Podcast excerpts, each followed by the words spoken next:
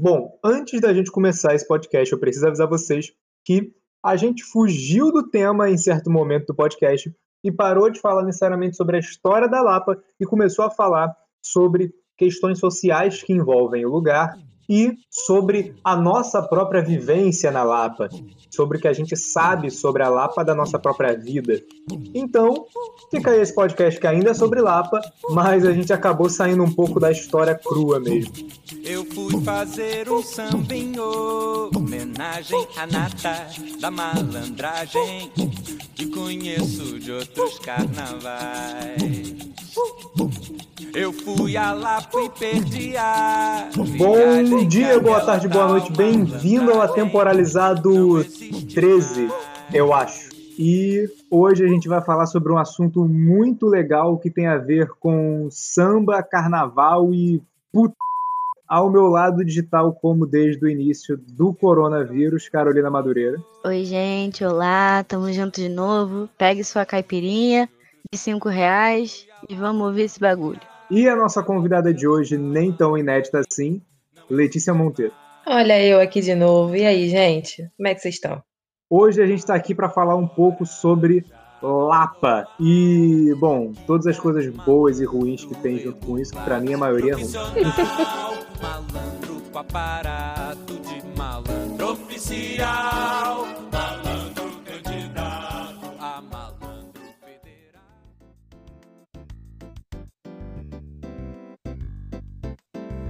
Vamos começar dizendo que antes dos, dos meados do século XIX, a Lapa ela só estava lá. Ela só existia, ela era um lugar de passagem, porque tanto antes da gente falar, claro, né, tinha a questão do arqueduto, só que os arcos da Lapa, que na verdade são arquedutos, então tipo ele é um mecanismo para melhorar a distribuição de água da cidade, que era horrorosa e continua sendo horrorosa, mas aquilo ali foi uma tentativa de de melhorar a distribuição. Melhorar a situação. Exatamente. Mas não tinha nada que a gente pudesse falar, nossa, a Lapa. Só que agora, meados do século XIX, a coisa muda. Você começa a ter realmente um movimento maior ali naquela área. E não é só mais um lugar de passagem. Você tem pessoas que moram ali e acabam construindo, como é que eu vou dizer, cotidiano e rotina para aquele lugar. E passando mais um pouco tempo, a Lapa sempre foi um lugar de que as pessoas associavam com prostituição, com consumo de álcool, drogas. Tinha a questão, depois no século XX, quando de ser reduto da boemia, e você tinha. É porque a boemia era vista como uma coisa ruim, porque era associada à, à doença até. O Noel Rosa, se não me engano, ele morre de pneumonia, não é isso? E era uma doença associada a quem era da noite. Porque eram pessoas que tinham, teoricamente, pegavam a doença porque ficavam frágeis, de saúde frágil por estar da noite. Mas o bagulho é, sua mãe já reclamou com você assim, ó, leva um casaco, olha o sereno. Então, doença da noite. Aí, ó. Era isso, é verdade. A mãe Ele, tava certa o tempo todo, você não sabia. ele não levou o casaco. Esse foi o problema. A Lapa, ela antes do, do século. Ela durante o século XVIII, ela é tudo mato, né? É durante o século XVIII que rola o início da construção do, do arqueduto, né? E é Sim. quando ele fica pronto, né? Ainda no século XVIII ele fica pronto, 1700 e porrada. Foi projetado pelo engenheiro José Fernandes Pinto, considerado a mais importante obra de engenharia do Brasil, mas eram tempos coloniais, então. E ele servia para levar água do Rio Carioca, né, para dentro da cidade do Rio de Janeiro e desembocava no, no pé do morro do, do, do convento de São Bento, que hoje em dia é bem menor, mas ainda está lá o convento de São Bento e também está lá os Arcos da Lapa, né, que era o aqueduto da Carioca, porque ele vinha, né, trazendo água do Rio Carioca. E ele foi construído de um jeito, deu problema, foi construído com os canos lá, deu problema. Aí reconstruíram ele. No final das contas, não deu certo. Ainda no século no século XIX ele deixou de ser um arqueduto, um aqueduto para virar passagem de bonde, né? Porque os bondes tomaram conta do Rio de Janeiro. A gente tinha grandes empresas de bonde no Rio de Janeiro e os arcos eles acabavam ligando os lugares que, que eram difíceis de subir, bem mais fácil passar por cima, né? Então, pelo bonde que passava por cima dos arcos, do- dos arcos da Lapa, Ainda passa hoje em dia esse bonde? Eu nem sei. Eu nunca vejo passar. Eu sei que, eu sei que teve um É, gringo eu que já morreu. ouvi dizer, é, eu Sim. já ouvi dizer que ele passava, tipo. Então, teve um bagulho que ele passava como turismo. Só que aí deu um problema, porque o bonde, ele obviamente não tem portas. Uhum. E aí um candango retardado foi lá e, tipo, se pendurou e ele caiu, tá ligado? Lá de cima. E ele morreu. Minhas condolências à família do, do Candão. Não é, desculpa, mil, mil desculpas, mil, mil perdões à família do candango, mas assim, porra, candango. Não tem Acontece. porta, o arquiduto é alto, pode se pendurar, não. É, cara. Fica a mensagem. Se você ficar se pendurando lá de cima, É. alguma coisa de ruim vai acontecer, tá ligado? A, pros- a probabilidade é muito grande. É tipo você ir numa montanha russa onde as coisas não estão, sei lá, passando por, por inspeção. É, é. É uma probabilidade grande da merda. Um gringo caiu lá de cima e aí deu, deu problema desse turismo, mas durante o século XIX, ele ligar, ele conseguia ligar o, o alto, as casas, o, o ponto- os pontos mais altos de Santa Teresa, que é chato pra caraca de subir, então o aqueduto já deixava no lugar mais acessível para a parte mais alta de Santa Teresa, né? É, porque é ali, né? É ali naquela área. É. Só quem subiu Santa Teresa tanto pro carnaval quanto pra outras coisas, sabe o quanto é difícil subir aquilo ali, É. o quanto é difícil não só de a pé, mas também tipo o carro subir é muito difícil, o acesso ali é muito complicado. Então, quando o bonde veio, deu um, um respiro para as pessoas que moravam ali, entendeu? Mas vamos lá, né, gente? A questão ali na área era complicada, porque, vamos lá, o arquiduto ele é feito para suprir a questão da do abastecimento de água. Não dá Uhum. certo. Sim. Aí ele se reinventa para tentar melhorar a mobilidade urbana. Resolve em parte. Hoje em dia não roda mais, mas já foi muito útil, né? O tempo que Uhum. ele funcionou. Me- Mano, era, era uma área complicada. Porque você tinha problemas de tudo, digamos assim. Fora o saneamento básico, que era horrível na cidade inteira. Não, O centro do Eu Rio, o centro também. do Rio tá todo, né, Cara desde sempre. É. Eu não vou conseguir não falar dos aterros, porque resolveram que era moda, né? É legal jogar das coisas. E aí eles foram e aterraram o, o boqueirão, que era legal. Imagina você ter ali uma, um espelho d'água ali no meio da Lapa, igual hoje em dia. Tá, o Boqueirão era uma lagoa que ficava ali próximo a, ao que hoje são os Arcos da Lapa, né? Uhum. Quando, quando começaram certas reformas, né? Para deixar, como sempre, desde o século XVIII, a gente tem reformas na cidade para ganhar área de, de transição. Então aterraram a Lagoa do Boqueirão e fizeram isso para criar um parque, o Parque do Passeio Público, que está lá até hoje, né? Ele fica ali meio Lapa, meio Cinelândia e dá para ir lá e visitar ainda. Não exatamente agora, porque a gente está em quarentena, mas está lá até hoje. Só que essa questão da água, ela tem outra, outra coisa, assim, outra conotação também. As espelhos d'água eram associados à doença. Então, como a gente tinha, como o Rio de Janeiro, por ser uma cidade com muitos morros e pouca ventilação, muito suja, você já tinha essa questão da- das doenças, a, a questão da água, assim, de espelhos d'água na cidade, eram mal vistas por conta disso também, fora essa questão estética. A questão da Lapa, que a gente quer trazer aqui mais firmemente, não é meramente de uma história arquitetônica da Lapa, porque a Lapa é muito mais do que só isso. A Lapa ela é um ponto turístico, né? A Lapa ela é um ponto de encontro ou e era um ponto de travessia. Apesar da gente ter muita coisa sobre a Lapa, eu acredito que a Lapa ela seja um ponto para se refletir questões sociais no geral. Porque na Lapa a gente tem, desde a popularização da Lapa como um ponto, a gente tem um polo muito grande de prostituição, a gente tem um polo muito grande de tráfico de drogas, a gente tem uma grande quantidade de moradores de rua, né? Coisas na qual a gente sabe que existem, porém a gente não fala, porque o povo do Brasil se sente muito acima por falar sobre, porém no domingo de noite, quando dá perdido, a mulher tá na Lapa. Exatamente. Esse é o problema. Esse, esse é o ponto de, de discussão que a gente quer trazer aqui, referente à Lapa, que é você tem esse polo considerado o polo do pecado, um lugar carnal, né? Onde as pessoas vão para conseguir sexo, onde as pessoas vão às vezes para se drogar, onde as pessoas vão para encher a cara, onde a gente tem a malandragem, a boemia, né? Que é considerado um inferninho. E você tem o cidadão de bem passando lá para conseguir sexo também.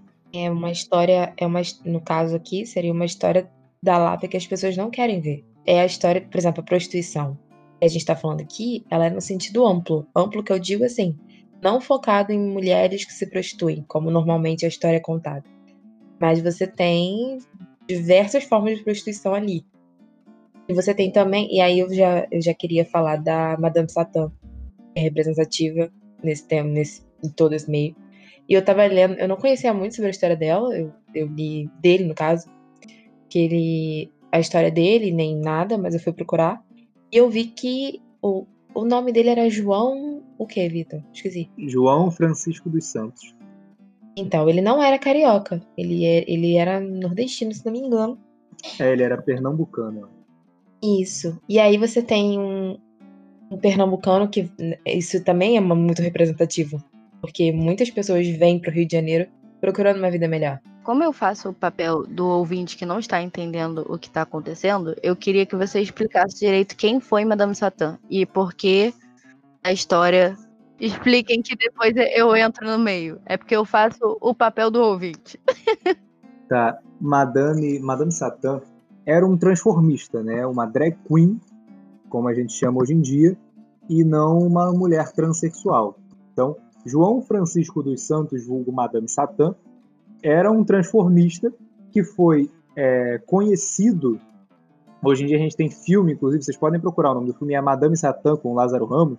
E é um filme extremamente premiado, tanto aqui quanto na, no resto da América Latina. É, é, pois é. é. E o Madame Satã foi figurinha carimbada na Lapa porque ele era um bandido, ele era um herói das pessoas, né? É, como um homem preto do século XX que estava se transformando, né, se, se vestindo de mulher de forma escandalosa no meio da rua, no centro do Rio de Janeiro, é óbvio que automaticamente ele era ligado à marginalidade, ele era colocado à margem da sociedade, né? E ele era uma representação da vida noturna carioca. E o, o Madame Satã, ele, como sendo um cara que sabia é, se virar na rua, né? Defendia as prostitutas na Lapa. Eu queria falar que o defender a prostituição não quer dizer defender a profissão em si. Quer dizer defender a única forma na qual essas mulheres, travestis, pessoas tinham e têm, porque ainda tem muita gente nessa situação, na quais elas podiam ganhar o seu ganha-pão do dia. Sim. É, e quando eu falo ganha-pão, não é tipo ir pra casa e viver bem, é ganha-pão de tipo ter o que comer naquele dia. Sim. E voltar pro seu canto da rua. Infelizmente, a gente não quer. Muita... Foi o que eu disse. A burguesia brasileira não gosta de pensar nisso. Ela se sente muito acima de pensar, porém faz igual ou pior. Uhum.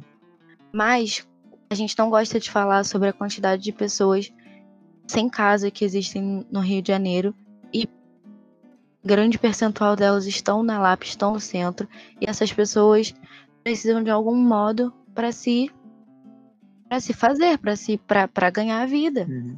E acaba seguindo a linha da prostituição. É muito triste, mas acontece. E tem muitas vezes também que não é só uma questão de se sustentar ou de, de ter o que comer naquele dia. Muitas dessas pessoas têm filhos tem pai, tem Sim. mãe. Então, às vezes, a, a renda né, que, a- que essa família tem, digamos assim, a forma de, de ganhar, de ter comida na mesa, é essa. E é a responsabilidade daquela pessoa. E isso é a Lapa. E isso é a Lapa. A Lapa é um lugar cheio de pessoas que se encontram nesse tipo de situação. E é dessa Lapa que ninguém quer falar. É a Lapa que, apesar de toda a história que se tem, é um lugar que sempre foi um ponto de uma vida marginal, porque as pessoas são marginais? Não, porque a sociedade coloca essas pessoas à sua margem. As botam à margem da sociedade. Sim. Exatamente. Exatamente. Então, assim, é, tem muita prostituição na Lapa? Tem, tem muita prostituição na Lapa. Agora, é, aquela, aquelas pessoas ali se prostituindo, e eu digo pessoas porque nós temos mulheres, homens, transexuais, é, drag queens, whatever, aquelas pessoas que estão ali se prostituindo, elas estão tentando ganhar a vida, sabe? É, muito possivelmente, muitas delas escolheriam outra forma de viver. Eu digo muitas delas, mas não todas, porque eu também não sei a cabeça de todo mundo. Mas você vê que o julgamento está em cima da Lapa, o julgamento está em cima da Lapa porque aquelas pessoas estão ali trabalhando de, ne, dentro desse, dessa questão de mostrar o que acontece lá e que você não deve julgar o lugar ou as pessoas que estão lá, mas sim o que levou elas para estarem lá, é o próprio João Francisco, próprio Madame Satã, que ele era um, um, um transformista, né, um carnavalesco, ele já foi preso diversas vezes, né, por ser transformista, foi preso por ser preto, já matou, matou pessoas, e eu não estou aqui para defender os homicídios que o cara cometeu, porque não foi só um. Mas eu tô aqui para defender a questão de que para um homem preto, homossexual, transformista e ainda nordestino, da primeira e segunda metade do século XX, qual é, é a proteção que um cara desse tem no meio da Lapa? A proteção que o cara desse tem no meio da Lapa é a navalha amarrada no pé dele, tá ligado? E a proteção que as prostitutas tinham no meio da Lapa era ele, muitas vezes, tá ligado? Exatamente. Mas é a questão de que onde o poder estatal não chega, onde o Estado não dá suporte, uhum. o poder paralelo uhum. chega e o poder paralelo sim, dá sim. suporte. Ah, Exatamente. é óbvio que não que é, é, contra a lei, são, são atividades que não, não fazem parte do que deveria ser, mas muitas das vezes é a única coisa que essa pessoa tem. E já a gente não está aqui para fazer juízos de valor e dizer o que é certo e o que é errado. A gente só está falando sobre um tema que ninguém fala. Quando Sim, eu fui procurar, exatamente. quando eu fui procurar sobre Madame Satã e sobre o filme e tudo, eu me deparei muitas vezes com o termo cultura marginal. Uhum. Que se a uhum. gente for pegar o sentido que é cultura, que são hábitos e costumes, são uhum. hábitos e costumes marginalizados. Marginalizados porque Sim. ninguém quer trabalhar isso, ninguém quer entender isso. Então, é mais fácil olhar para o lado. Ninguém quer falar sobre porque é tabu. Exatamente. É porque a gente tem uma história, por exemplo, a história das prisões do, do, do Madame Satã. Beleza. Quem contou essas histórias? Não foi a galera que estava no mesmo boutique que ele estava quando aconteceu de ele cometer uma agressão ou furtar alguém ou cometer um assassinato até. Não foram essas pessoas que contaram a história.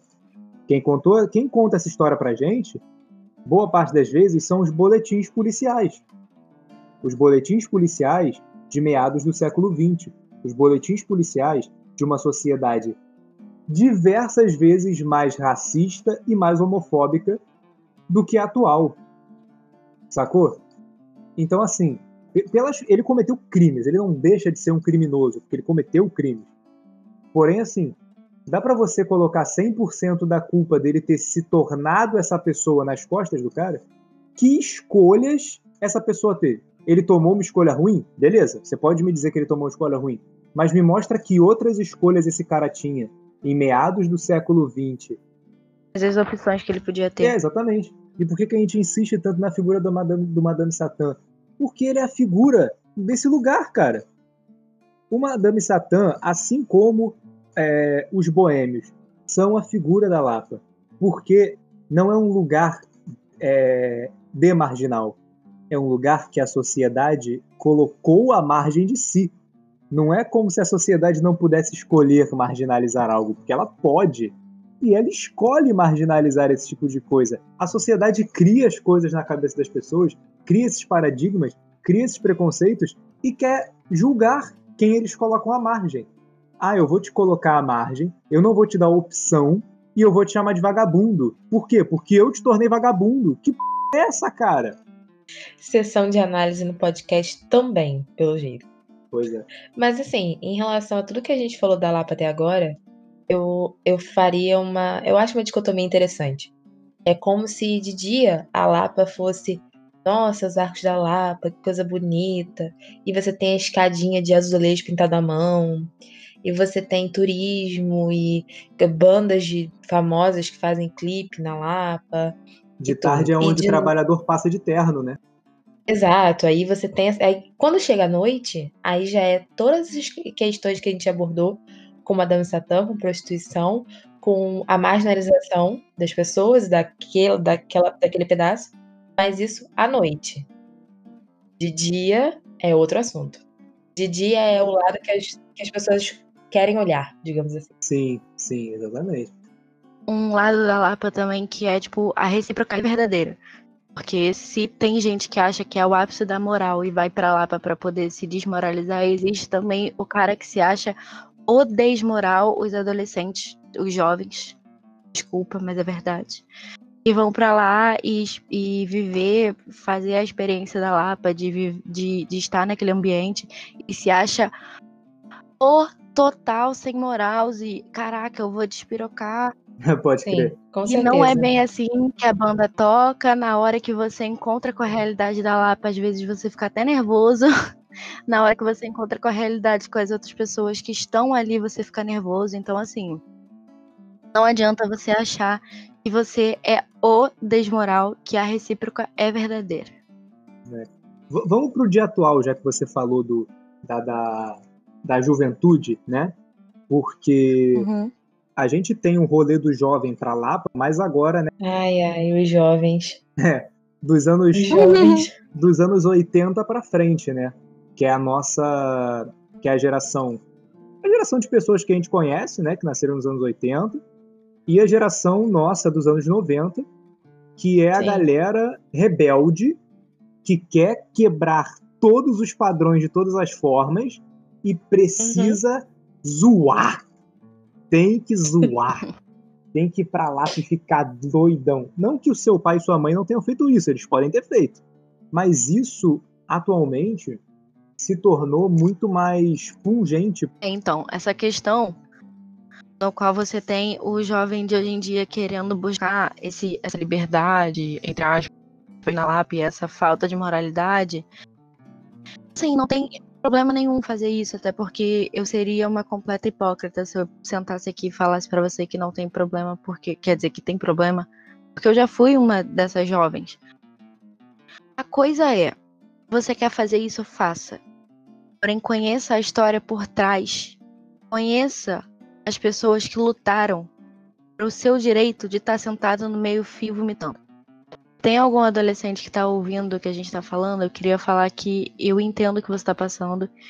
E você não precisa mostrar que você é o melhor, ou que você é o mais brabo, ou que você é o mais louco do seu grupo. Você pode ser tranquilo, você pode ser inteligente, você pode ser a forma que você é.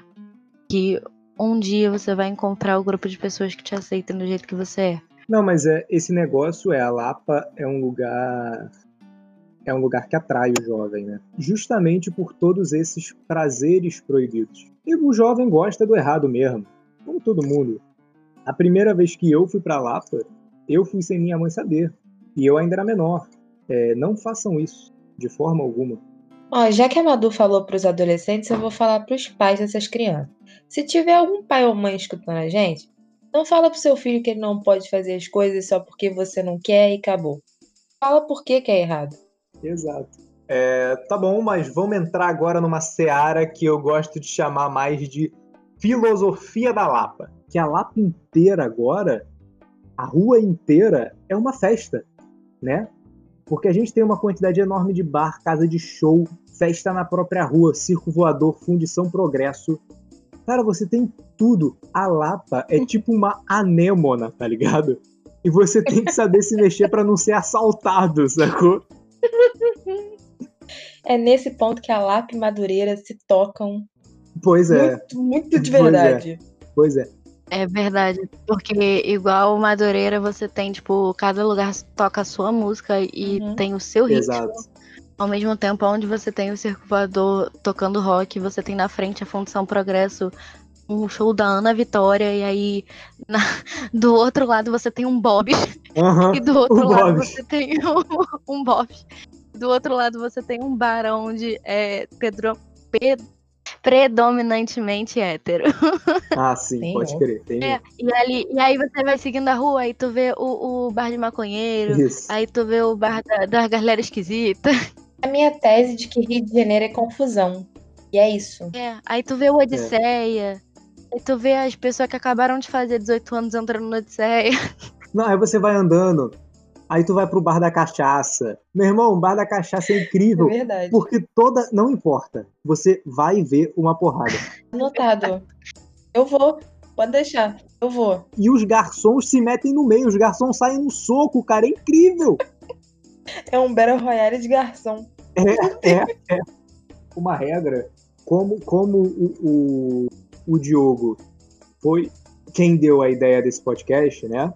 É, na real, ele reforçou, né? A gente já ia falar sobre lá em algum momento, mas ele reforçou a ideia desse podcast. É. A gente distorceu totalmente, provavelmente ele queria ouvir igual foi o de Madureira, a gente transformou num papo filosófico sobre, um, sobre uma rua. Mas uma dica do Diogo, que ele me deu na primeira vez que eu fui pra Lapa, é só uma pessoa leva o celular, porque se alguém for assaltado, vai estar todo mundo em grupo. E a o cara vai render todo mundo. E todo mundo vai ter que puxar o bolsinho pra Aconteceu fora. comigo. Todo mundo vai ter que puxar o bolsinho pra fora. E se todo mundo tiver com o celular, todo mundo vai rodar. Então só um leva o celular, que só um perde. De preferência o que tiver seguro. Eu ia falar que isso aconteceu comigo, entendeu?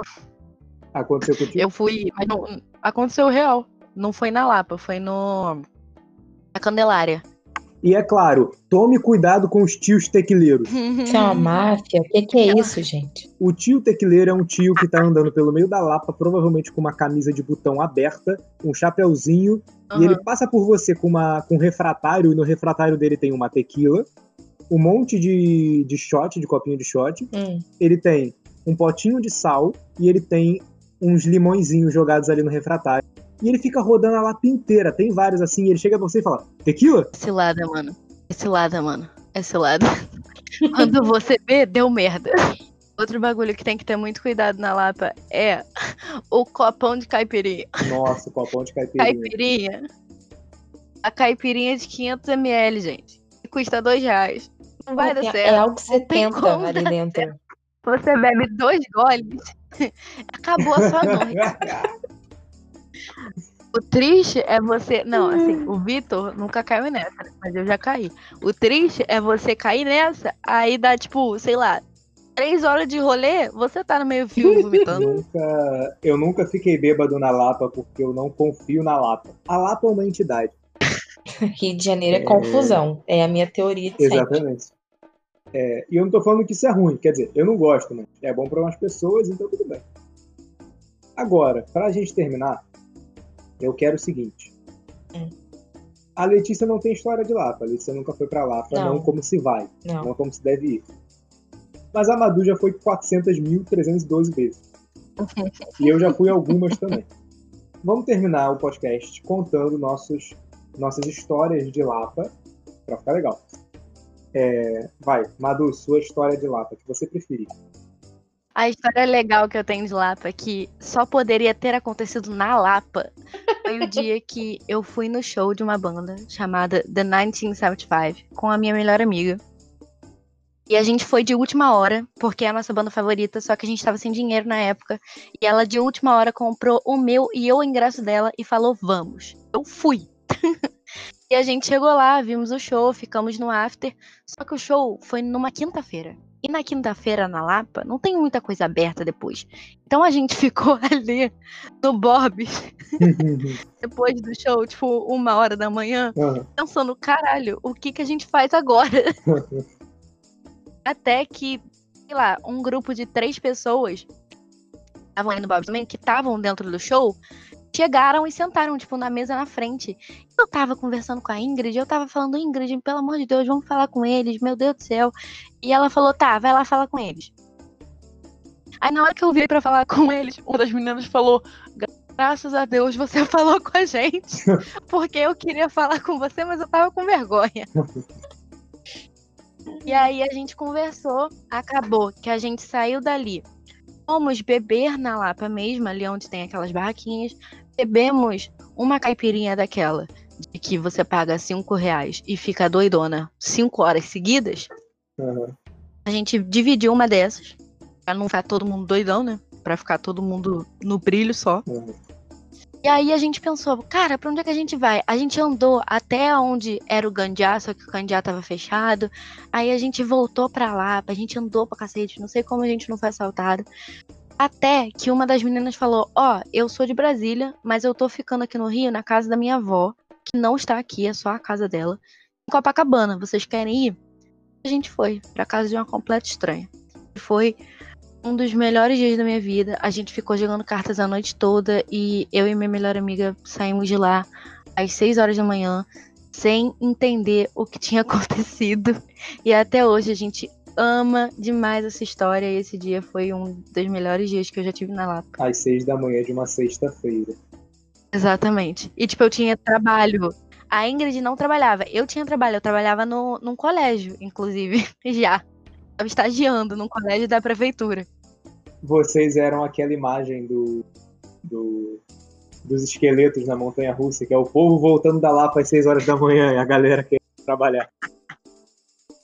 Sim, o pior é que a gente teve, como a gente foi parar em Copacabana, quando a gente voltou, é, a gente teve que ir pro, pro Alvorada. Entendeu? A gente teve que parar na Alvorada. Uhum. E quando a gente parou na Alvorada, que é um, um centro de muita movimentação, principalmente de manhã, da galera indo trabalhar, tipo, eu de cropped, de blusinha, assim, curtinha, de salto, com a maquiagem toda escorrida na cara, a Ingrid com a maquiagem toda escorrida na cara, e blusa de banda. E a gente sem entender um nada. Foi algo, assim, maravilhoso. Cara, As pessoas julgando a gente. o, o Bob's da Lapa, ele é o, o local que você vai encontrar todos os arquétipos. Ele é melhor que os barizinhos. Conta a sua história, Vitor. Tá, a minha história. Eu vou contar duas histórias, porque a segunda história é só uma frase. Mas a minha primeira história. A minha primeira história é a seguinte. Fomos para Lapa. Eu, Diogo, como sugeriu o tema, eu vou falar o nome dele, e outras peoples. Estávamos lá. Aí, estávamos lá, eu, Diogo e outras peoples.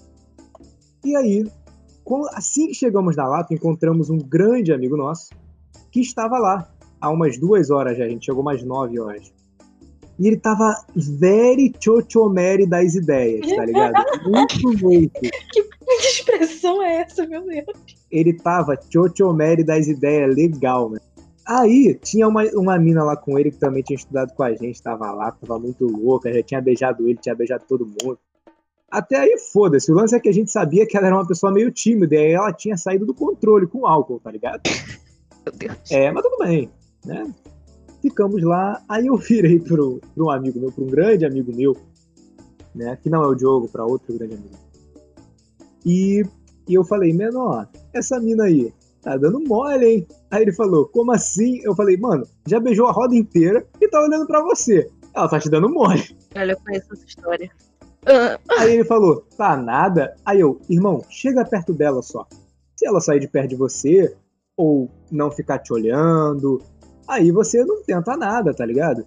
Porque se ela quiser alguma coisa, ela pelo menos vai te lançar um olhar. Aí ele, tudo bem. Ele chegou perto dela, ela agarrou a cara dele e beijou. é isso. Beleza. Aí ela começou com. Essa mina começou com o papo de. Ai, vamos para Copacabana, vamos pra praia. E eu assim, ô. ô, ô, não, deu os beijinhos, não vai seguir a mina pra ideia errada, não. Que rolê é esse, irmão? Sai daqui andando pra Copacabana? Não.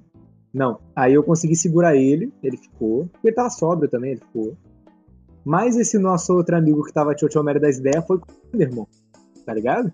Ele ia apanhar pra hoje, não importasse quem era, ele ia apanhar pra hoje. Aí a gente ficou lá. Aí ele falou, mano, como é que a gente te encontra depois? Ele falou, eu acho vocês. Beleza. Ficamos e bebe daqui, bebe de lá, tchururu, tchururu. Eu falei, estou na moderação. Eu tava segurança do bonde, tá ligado? Aí beleza, segurei a onda de geral, fomos na pizzaria Guanabara, comemos uma boa pizza de 60 reais, que era do tamanho da minha mão. É, é, ficamos rodando e eu, meu irmão, não aguentava mais. E eles ficavam, ai, vamos ali, vamos sei o que, vamos dançar ali naquela esquina. Eu, meu Deus, por quê? Por quê? Eu quero ficar sentado, eu quero ficar sentado. Aí tudo bem. Nossa, eu tava querendo morrer já. E geral meio loucaço, dançando. E eu, tipo, cara, não aguento mais ficar em pé, socorro. Do nada me brota, me brota o Chochomere das ideias, falando, e aí, achei você, não sei o quê. Eu, que isso, cara? O que, que tu foi fazer? Aí ele, meu irmão, eu fui ali, ó, o Walking to Copacabana, rapidinho, cheguei na areia, como? Fiz aquelas coisas, entendeu? E voltei. Eu falei, cara, impossível que você foi andando da Lapa pra Copacabana e voltou, cara. Aí ele, eu fui, porra, eu tô falando. Ele tava muito louco. Ele não sabe pra que praia ele foi. Ele deve ter. Mano, ele deve ter ficado no meio da grama, ali do lado do estacionamento, tá ligado? O máximo no Porto Maravilha. Isso, isso. Eu tenho certeza que o máximo que ele foi, se ele andou muito, ele foi até a Praça Mauá e viu água. E falou: tô em Copacabana. Ele assumiu. E, e praticou, Sim. e praticou atentado ao pudor ali nas ruas do centro do Rio de Janeiro. Meu Deus. Meu E disso, e disso eu não duvido nem um pouco. Não importa onde ele. Eu não sei onde ele estava, mas que ele praticou um atentado ao pudor. Aham. Que ele fez merda, eu tenho isso eu acredito. Que ele fez merda na rua, acredito. Aonde ele tava, eu não sei. Eu fiquei impressionado que ele achou a gente, porque a gente não tava no mesmo lugar. E a Lapa, porra, sexta-feira, sexta não, sábado à noite, tava o fervo, né? Uma loucura. E aí ele chegou e falou: "Vamos pra ali. Ali é o lugar que eu odeio." E ah, vamos pra lá. Aí eu falei: "Por quê? Por quê?" Por quê, cara? Você acabou, você acabou de realizar o ato do coito em meio a alguma rua do centro do Rio. E por que, que você quer ir pra ali, cara? Não tá cansado como você ainda está bêbado? Ele queria achar outra pessoa pra realizar o ato do Não, coito mas ele queria. Ele e Diogo naquele dia estavam fire querendo achar alguém, tá ligado? Ele já tinha achado alguém, ele já tinha feito coisa. Exato, mas ele Ele queria queria, ele queria pegar alguém é, é, em conjunto a ter ajudado o Diogo pegar alguém, tá ligado? Deus. E aí vocês pensam, ah, quem é Diogo? Quem é Diogo? Eu vou fazer ele gravar uma mensagem e mandar oi. Alô, galera do Atemporalizado aí Podcast. É, sou o Diogo Botelho. E no último episódio aí, no tema solicitado aí, tipo, sugerido por mim aí, né, Lapa, lugar que eu amo no Rio, percebi que meu nome foi citado algumas vezes. É, queria aproveitar para dizer aos ouvintes que tem um vídeo, acho que o Vitor também tem, né, de um Slap Challenge que eu fiz com a Clara, que a Clara fez com o Vitor e ela passou o direito de tapa para mim e foi feito na Lapa. Então, é, dentro de vários momentos memoráveis que eu tive com o Vitor já na Lapa, esse a gente tem gravado. então, eu autorizo é, vocês falarem o quanto precisarem meu nome aí, quando quiserem aí. É, adorei.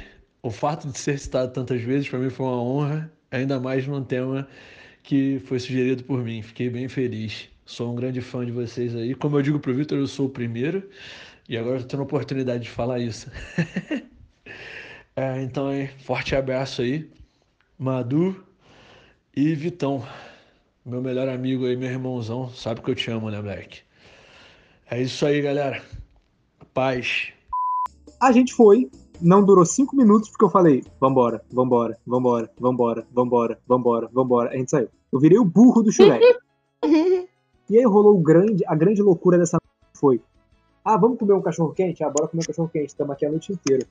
Aí me vem esse Chochomere das ideias, vou me referir a ele como Chochomere.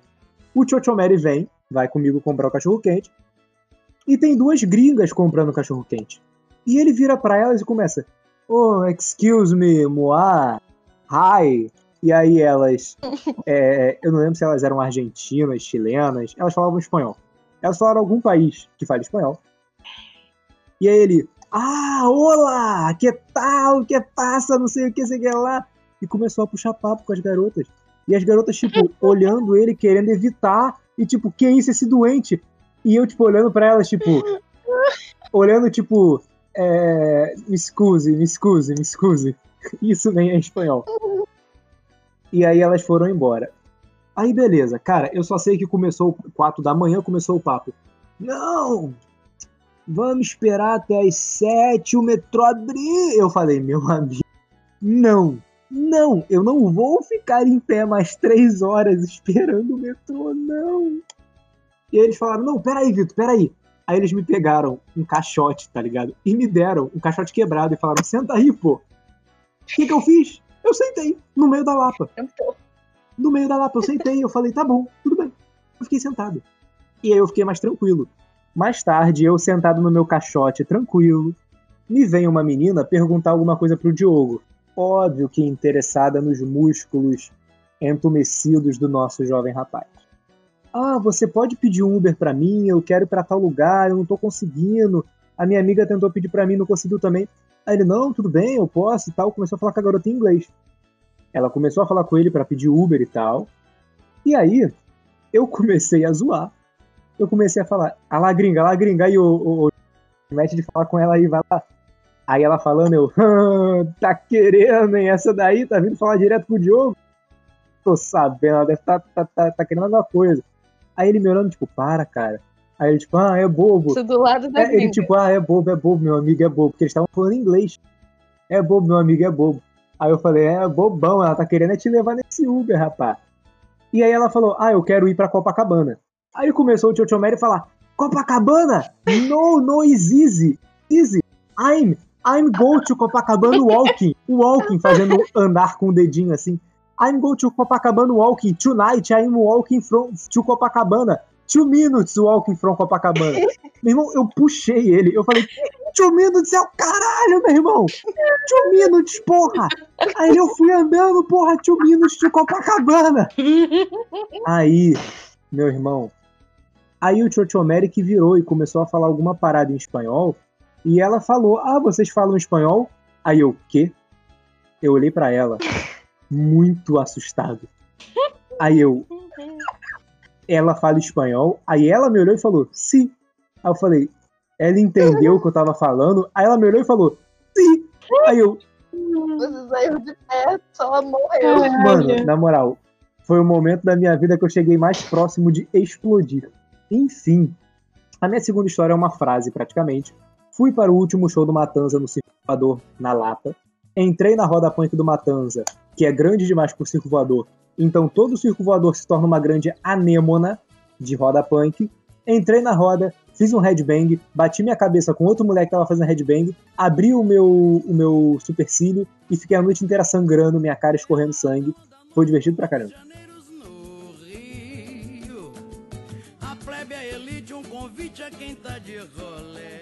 Agora, gente, Letícia, agora com toda esse- com essa formação, certeza que você quer ir pra lá. Eu quero mesmo. Lugar bom, lugar divertido. Quero ir no bar da cachaça pra ver o Battle Royale de garçom. Quero ir lá no tal da, da tia e da caipirinha 5 reais que eu fiquei interessada. Quero ir lá tomar, tomar a tal da cachaça de jambo que deixa você dormente. Mano, que po- poderoso, mano. Que deixa você dormente. Legal, mano. É É legal. melhor, legal. do que, o- melhor do que. Natasha com tangue, que aí isso aí eu já tô ligada, não, não vou fazer. Mas, gente, é, é isso então, né? Muito obrigado, senhoras e senhores que escutaram esse episódio. E, bom, Quando eu for pra Lapa, eu volto aqui pra contar a experiência. é isso. Vamos fazer um Lapa 2 depois que a Letícia for pra Lapa. Vitor, agora que a gente tá no final, você tem algum recado, alguma coisa pra falar? Tem, tem um recado pra dar. E vamos aproveitar que a Letícia tá aqui pra gente falar o seguinte. A Letícia, assim como eu e Madu, mas a Letícia principalmente porque ela é senhora suma sacerdotisa coordenadora, é, ela é membro do Núcleo Estudantil Ágora, que é uma iniciativa de alunos universitários para espalhar conhecimento de diversas formas, inclusive na internet, principalmente agora na pandemia. Mas, Letícia, fala aí um pouco sobre, sobre o projeto agora. Então, gente, como teve toda essa questão da pandemia, a gente teve que se reinventar. Então, a partir, a partir de agora, dia 2 de agosto, e tu- tu- quando você estiver escutando esse podcast daqui a três anos, você pode voltar lá e ver também. E É. você vai. A gente vai começar. De 15 em 15 dias a gente fala de um tema, várias atividades legais, a gente está planejando live, vídeo, texto. Então vai ter para quem, para quem gosta de vídeo vai ter vídeo, para quem gosta de texto vai ter texto. E a gente quer que vocês participem, que vocês comentem, deem coraçãozinho nas coisas. Facebook você curtir, não dá coração, gente. Para com isso. Então, assim, vai ser legal. E a gente espera vocês. O primeiro tema é Revolução Industrial, mas vai ter Rio de Janeiro também, no futuro. Siga a gente no Instagram, no Facebook. E só vai curtindo as coisas, lendo e participando. Isso aí, só lembrando, é, o Instagram do Atemporalizado é atemporalizado.podcast.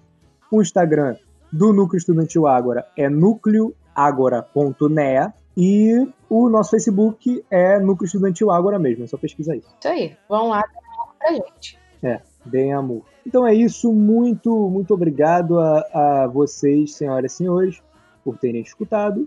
E até a semana sem ser a próxima, a, a outra, né? Enfim, deem seus tchauz. Ah, Tchau, gente. Valeu pelo convite. Amei participar mais uma vez. Me chamem pra falar de Rio de Janeiro. Tô sempre aí. Tchau.